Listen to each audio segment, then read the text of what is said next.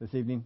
We put in the um, Facebook, we put in the bulletin some of the questions we're going to be looking at here for tonight. And uh, we've talked about this, referred to this a few times. A couple of times we've gotten into this in the time we've been here as a church. But we're going to look at probably what I, well, well, at least what I consider to be the greatest mistake of the Old Testament. There is none worse. There is none has greater consequences than this one mistake. And this mistake is not made by a heathen king. It is made, not made by an idolatrous king of Judah or king of Israel. It is made by one of the most God-fearing kings in the entire Old Testament. And is the grossest mistake and nearly cost the plan of God. And uh, we'll get into that here tonight. But uh, just in, in, getting us ready for that, sometimes we there are some organizations out there who have as their goal to be 100% efficient, mm-hmm. and nothing less than 100% efficient will suffice. I heard there was a story of the Marriott Corporation, and one of the things they would do is they would have these shoppers that would go on through, and they would uh, ask for customer service from different employees, and if they got the service that they were expecting, that they needed, that the company wanted them to give, they would hand them a card, and underneath that card was a uh, $10 voucher, $10 gift card to, for someplace for doing good work. If not, they got an oops card. An oops card meant that you had to go back through and be retrained. You were allowed three oops cards. They said everybody ought to be retrained at least three times, and then after that, I think you were gone. But they expected 100% efficiency, they expected you to respond 100% of the time the way they wanted you to. What would happen if we only had 99% efficiency in some of the things we depend on? Now, I did not write this, someone else did, and it was written in 1996. So it might be dated a little bit, but uh, I think if anything, it only gets worse. If we were 99% efficient the electric service in your home would be off for almost 15 minutes a day. 14 minutes and 40 seconds specifically. 1.7 million pieces of first class mail would be lost each day. 1.7 million per day would be lost. 35,000 newborn babies would be dropped by doctors or nurses each year. 200,000 people getting the wrong drug prescriptions each day. Three misspelled words on the average page of type. Two million people dying from food poisoning each year. That was written by Thomas Stevinin. It was uh, uh, written in uh, People Power and Moody. That's uh, that's now we all know about NASA. NASA, if they're not 100% efficient, people die. and we've seen some of the the results of of that. But here we're going to take a look at Jehoram. And I put in your outline there's only one way to classify the failure of Jehoram, and that is nuts. In verse 16 of chapter 8, which is where we left off, we looked at the death of Ben Hadad last time. That was about two weeks ago. Answering the question, why does God let bad people live when he knows they're going to do horrible things? So we're off that one now. We're on to this one. In the fifth year of Joram, the king of Ahab, king of Israel, Jehoshaphat, having been king of Judah, Jehoram, the son of Jehoshaphat, began to reign as king of Judah. He was 32 years old when he became king, and he reigned eight years in Jerusalem. Second Kings 8:16. Did I say something different? Oh, we will be in Chronicles eventually, but right now we're in Second Kings. Uh, okay, it is on mine. Sorry about that, guys. Second Kings 8, chapter 16 is where we're starting here. And he walked in the way of the kings of Israel, just as the house of Ahab had done, for the daughter of Ahab was his wife. And he did evil in the sight of the Lord. Yet the Lord would not destroy Judah for the sake of his servant David, as he promised to give him a lamp to him and his sons forever. In his days, Edom revolted against Judah's authority and made a king over themselves. So Jehoram went to Zair and all, and all his chariots with him.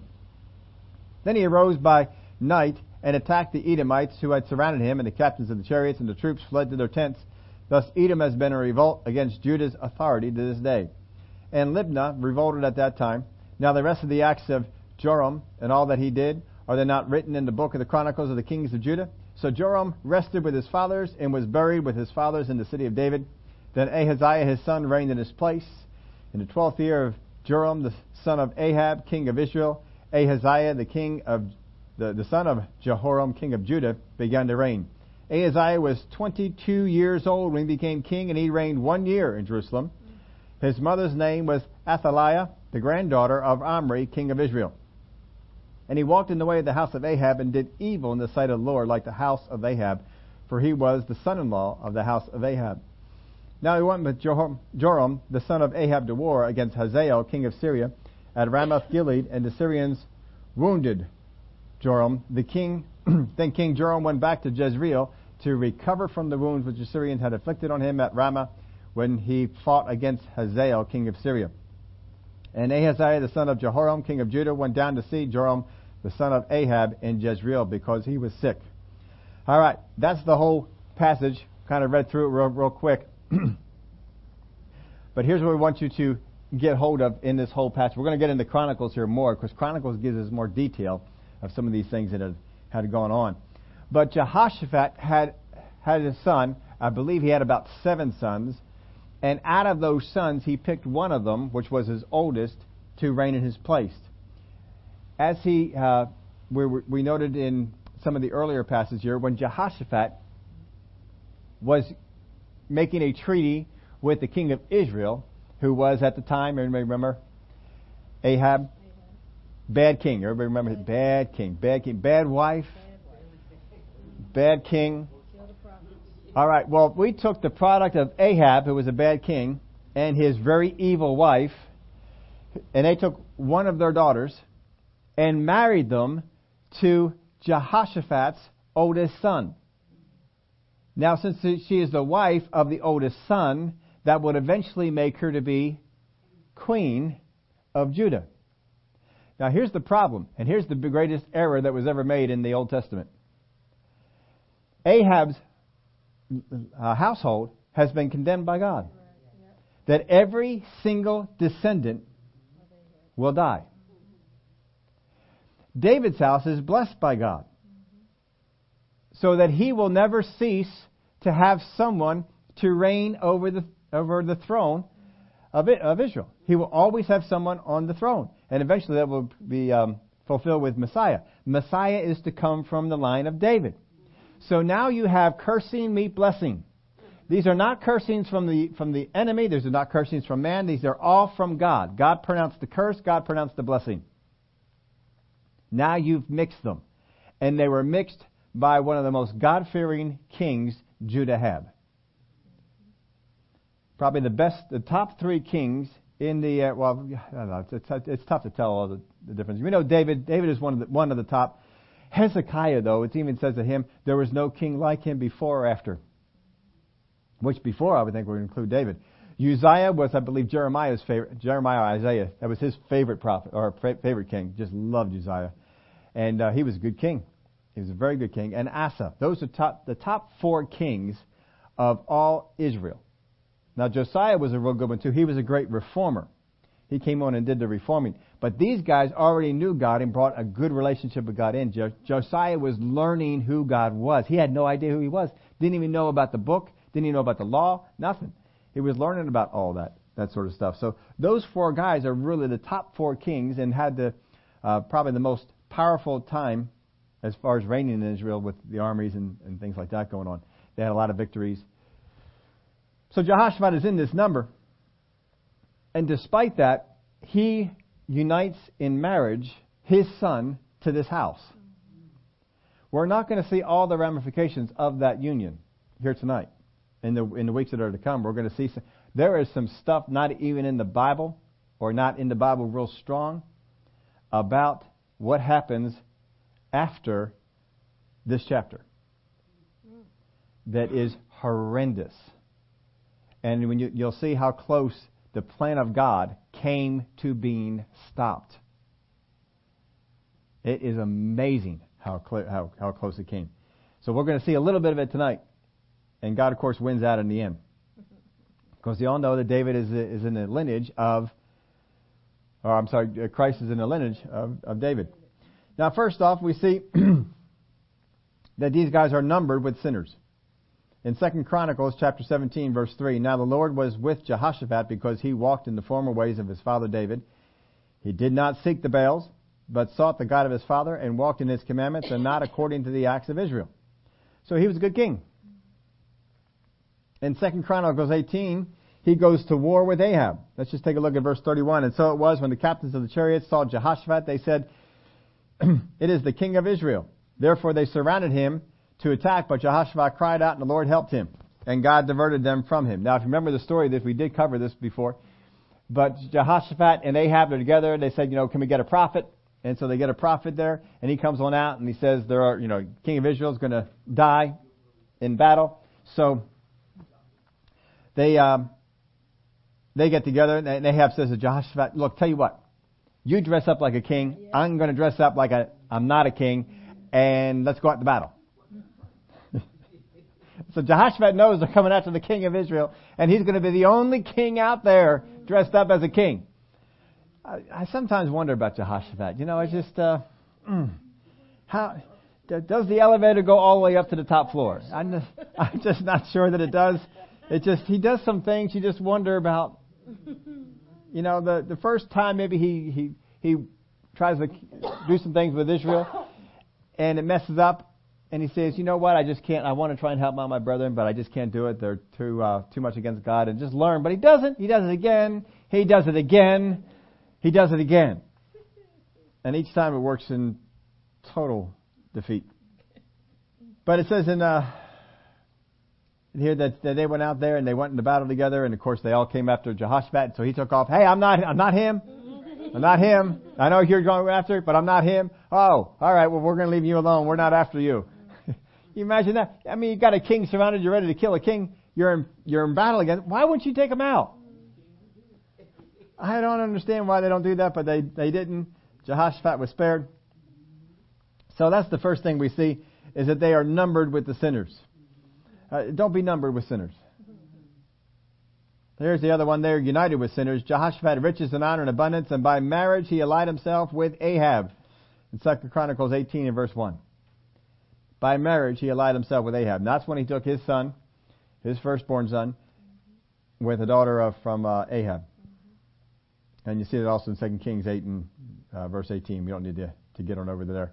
Most of these are ones we have read in the in the past. In fact, uh, Second Kings not too long ago.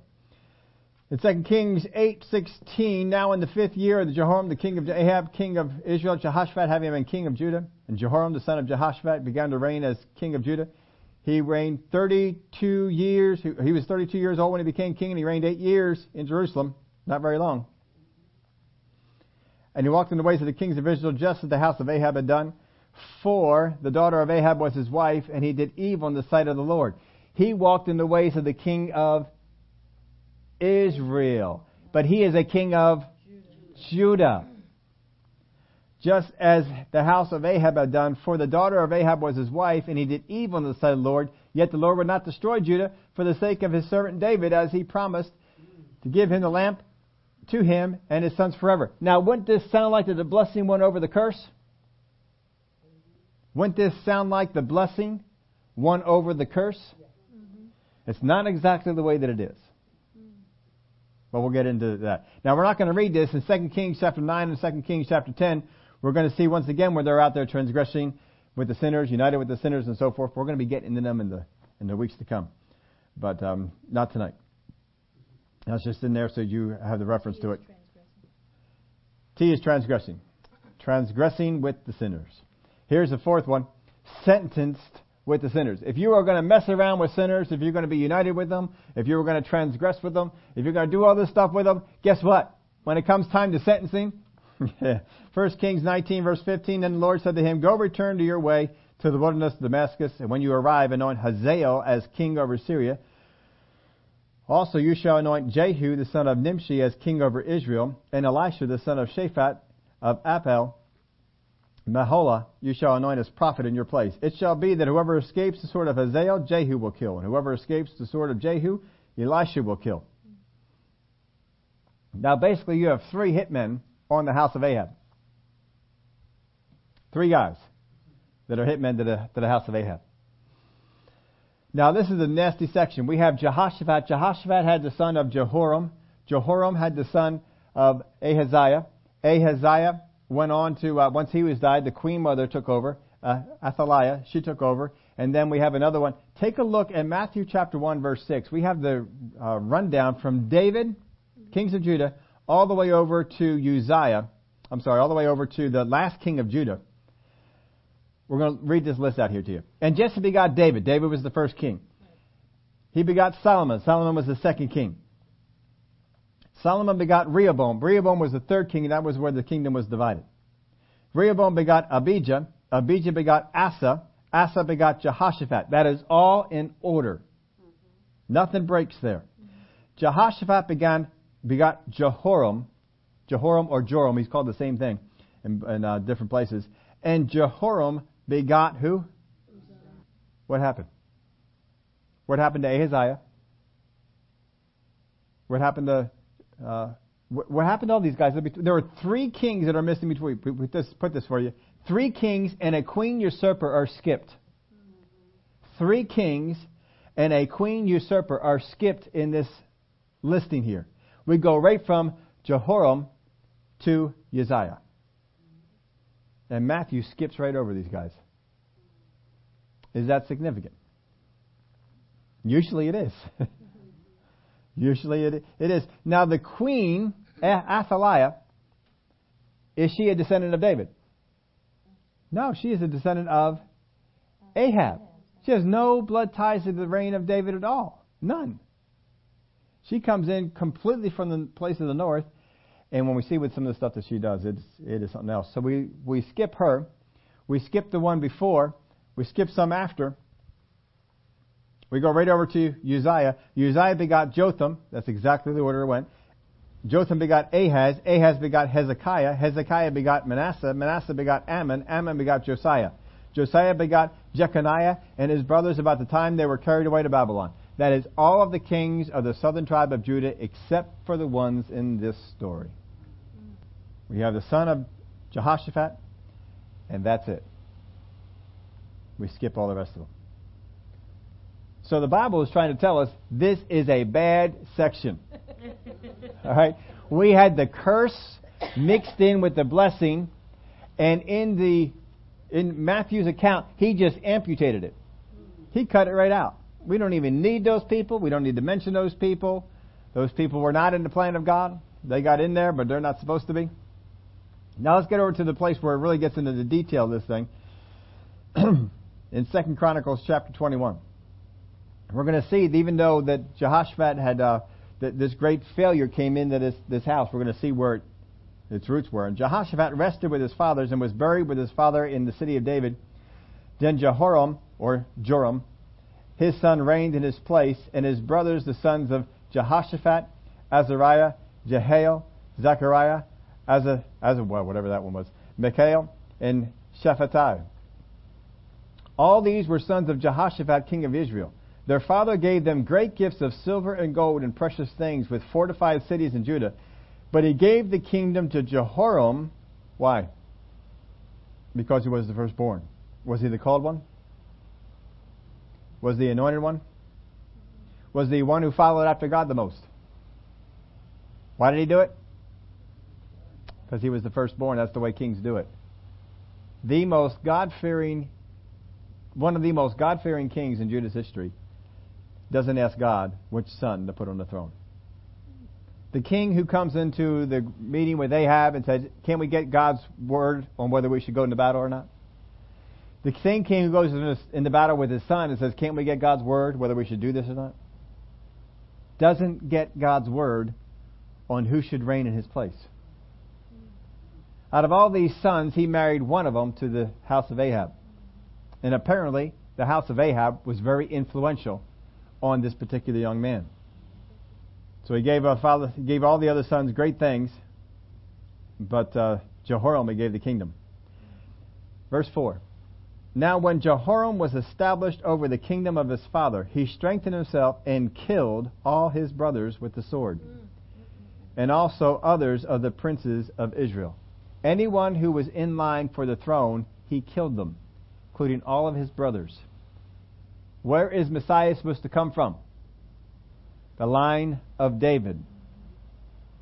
And now, one of those of the house of David just killed all the other brothers, plus a bunch of princes. Think it might have been a good idea if Jehoshaphat would have asked God? We saw last week he knew what uh, Hazael was going to do. Don't you think he would have known what this guy was going to do? Don't you think he would have said, if you put him in place, he's going to kill all your sons? But he waited till he was established over the kingdom of his father. He strengthened himself and killed all his brothers with the sword and also others of the princes of Israel. Jehoram was 32 years old when he became king, and he reigned eight years in Jerusalem. He walked in the way of the kings of Israel, just as the house of Ahab had done, for he had the daughter of Ahab as wife, and he did evil in the sight of the Lord. He brought this evil in. He had a great father. He had a father who feared God. He had a father who believed God in very troubled times, and God delivered. Remember uh, 1 Chronicles 20. Put the praisers in front. And they went out against that huge multitude and won the battle without even fighting. So David's house is eternally blessed. Ahab's house is eternally cursed. And now they are merged. Now, I've already said this to you, but three are anointed, commissioned to wipe out the house of Ahab. Elisha, Jehu, and Hazael. We're going to have to wait to the chapters that are come to get into some of the things that go on with Jehu. But you understand some of these things once we lay the foundation of it here. Verse um, 7 of chapter 21. Yet the Lord would not destroy the house of David because of the covenant. covenant that he made with David, and since he had promised to give a lamp to him and to his sons forever. Here's the thing that is the difference. It is not, is the blessing stronger than the curse? It is which side has the covenant. The covenant is eternal. The covenant cannot be broken. There was no covenant involved in the curse of Ahab's house. But there was a covenant with the blessing of David's. It's the covenant that wins out over all things. We do not have to weigh out, does this curse outweigh this blessing? All we have to do is find out what side is the covenant on. Whatever it is that we face in our own lives, what side is the covenant on? When David stands up and goes out to battle against the against um, Goliath, remember the thing that he says? This uncircumcised Philistine will be just like the lion and the bear. By the way, lions and bears are not circumcised. The reason for that?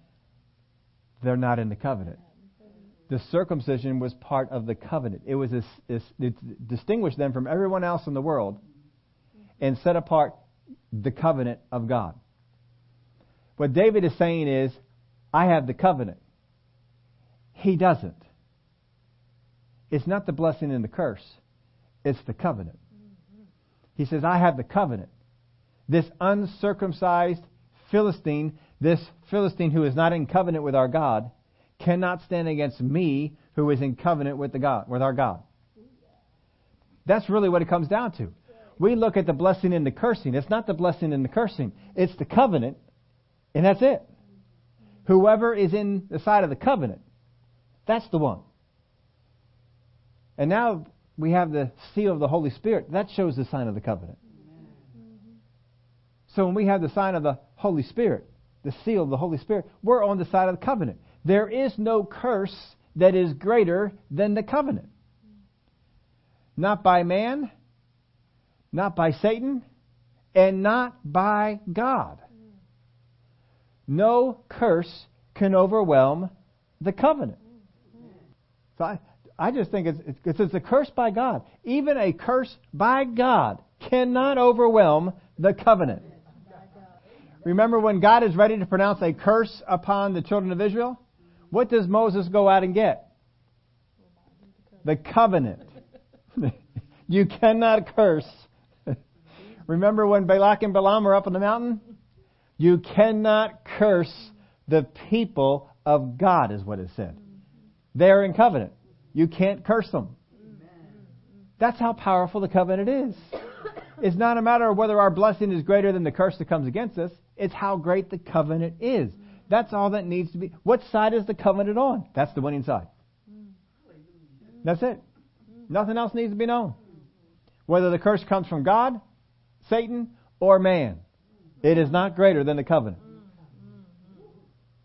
That's all there is to it.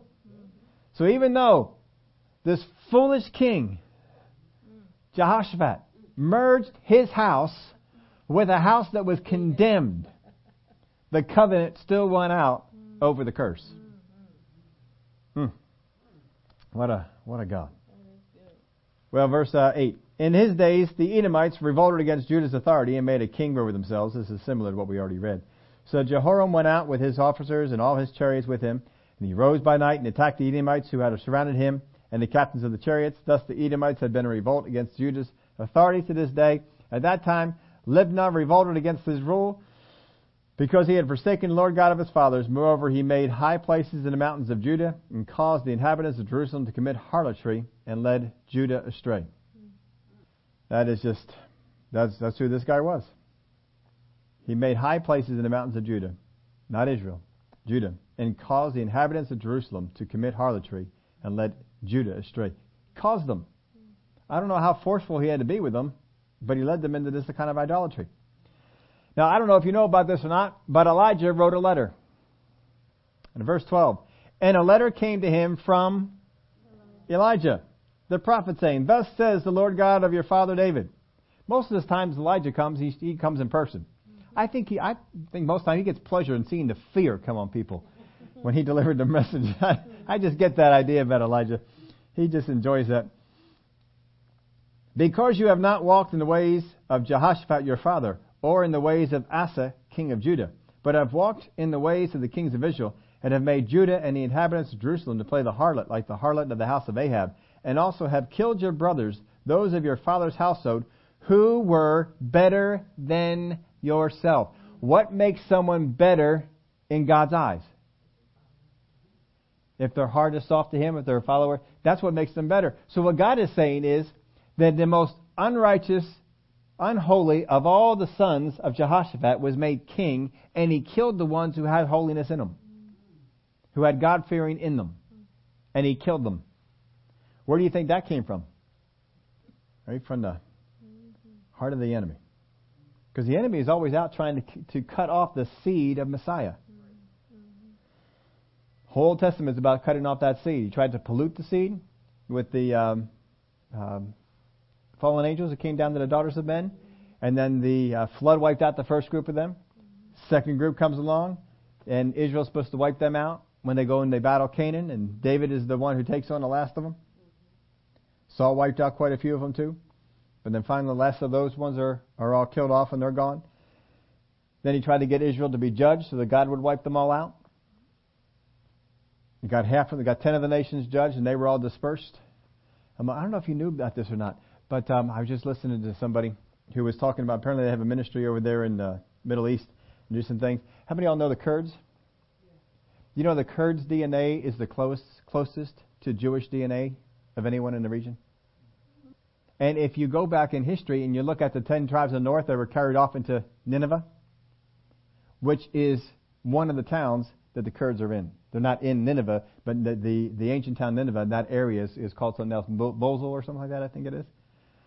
I think that's the, the name of the town. But the Kurds have the closest DNA to the to the to the Jewish people. But of course, they brought them in and they mixed them with everybody else. But that's, that's who's there. And, and the Kurds are one of the few Muslim nations that actually allow Muslims to convert. I don't know if you knew about that. I didn't know about that till, till recently. They actually uh, allow folks to uh, to convert, and they have uh, religious freedom in, uh, amongst them. So if you heard anything about the Kurds, anyway, that's uh, that's the other side of the story that I'm sure that they probably aren't telling. Uh, verse 14 Behold, the Lord will strike your people with a serious affliction, your children, your wives, and all your possessions, and you will become very sick with a disease of your intestines until your intestines come out by reason of the sickness day by day. All right, I don't know exactly what that means, but it sure doesn't sound pleasant. It sounds about as, as bad as it could be. Oh, man. The Lord will strike your people with a serious affliction, your children, your wives, and all your possessions. that's what's coming upon his, his house. So that's Elisha's letter. Elijah's letter that he wrote. He's, uh, he's pronouncing some things upon him. Verse 16. Moreover, the Lord stirred up against Jehoram the spirit of the Philistines and the Arabians who were near the Ethiopians. And they came up into Judah and invaded it and carried away all the possessions that were found in the king's house, and also his sons and his wives. So there was not a son left to him except Jehoaz, the youngest of his sons. He killed off all of his father's sons, and the enemy came in and carried off all of his, except for the youngest. Not sure why they left the youngest, but they left the youngest. After all this, the Lord struck him in his intestines with an incurable disease. then it happened in the course of time, after the end of two years, that his intestines came out because of his sickness, so he died in severe pain. It wasn't even quick. It was over a two year period. Can you imagine that? I like this, this uh, next part here. And his people made no burning for him like the burning for his father. He was 32 years old when he became king. He reigned in Israel or in Jer- Jerusalem eight years, and to no one's sorrow departed. no one cared that he died. when they said he died, oh man, that's good news. Whoever comes next has got to be better than that guy. However, they buried him in the city of David, but not in the tombs of the kings. They wouldn't even bury him in the tombs of the king, even though he was a king. For eight years he was a king. To no one's sorrow. I just, what a, what a way to put that. So on the question of which is, is greater, God's blessings or God's curses, it is no contest when one side has the covenant. One side will have the covenant. And we have the covenant. That means whatever is stacked up against us, no matter what it is, it loses. Because we're in the covenant. We got to get that mindset that David had. This uncircumcised Philistine. Because whatever disease is coming against you, folks, hasn't been circumcised. Whatever item, whatever person, whatever thing is coming against you, they are not in covenant with God if they're coming against you. We have, I put this in your outline, we have one now with God covenant, so there is no curse whether from God, man, or the enemy that is greater. Now, with that in mind, what place then has fear? What place has fear? When David came up against Goliath, the entire army of Israel was in fear. And David, a young lad, wasn't even a warrior yet, comes on out against him, and the Philistine laughs at him. But everyone else is in fear because they don't understand covenant. How much more? I mean, covenant is not Old Testament. We got a new covenant, but we still have a covenant. The new covenant includes everything the old covenant did, plus. He just added to it. He took stuff away, like you don't have to sacrifice all the time. Jesus is the sacrifice. We're not covering up sin anymore. We bought and paid for it. You're not going to Abraham's bosom anymore. You die, you go right to heaven. The Holy Spirit doesn't inhabit places anymore. He inhabits you. We have a better covenant. But we still have a covenant. And we are the ones that are in covenant with God. Even if people that are lined up against us are in covenant with Satan. And I have heard people that have done this. They're in covenant with Satan. If they if they are, they get that kind of thing. But covenant with God. Satan's already lost that battle. Satan already wound up against God. Didn't last very long. Battle was over pretty quick. He was done. He loses that battle. There is nothing that can overcome us if we stay mindful of the covenant. But we could be like the rest of the army of Israel that David was walking through and be in fear, be hiding, cowering away. Even though we're in covenant, it's not doing us any good unless we walk out with it. There is no curse that is greater than the blessings of God when we're on the side of His covenant. Nothing. Nothing can come against you. Now you've heard that psalm, you know, the, that uh, the 91st psalm. Though a thousand may fall at your right side and so forth and all that sort. And y'all know who that was written for? That was written for the people in the wilderness. The Israelites in the wilderness. Because after God pronounced judgment upon all the old people, all the older people, the younger people were there. In 40 years, two to four million people are going to be dying. If you add that up, you're, I think the, the numbers are somewhere like 30 to 40 a day. Somewhere in, in that neck of the woods. Now, some days were higher than others. But what he's writing that, to them is you guys are going to be surrounded by death for 40 years. But don't let that get into you.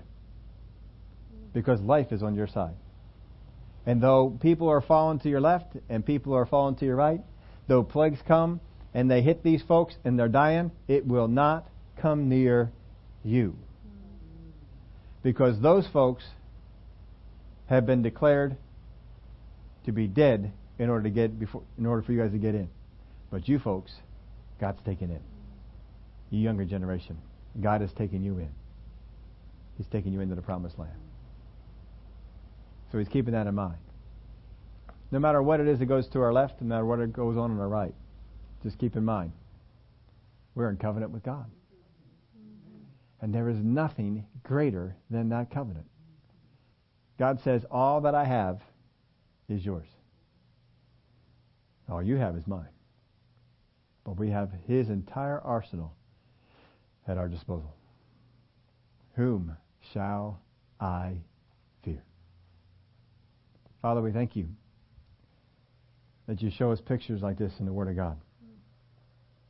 No matter what it is that comes against us, those that are on our side are far greater.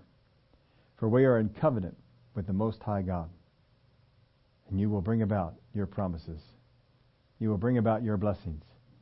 And no curse of this world, no curse from man, no curse from the enemy can overcome the blessings on our side because we're in covenant with you. Help us to stay mindful of that because if we don't stay mindful of it, we don't walk in it. We become just like all of the Israel army, hiding out in tents, hiding out in caves because they're afraid of the giant. We have no need to fear, for we are covenant with the God of all gods, the Lord of all lords. We thank you for it in Jesus' name. Amen.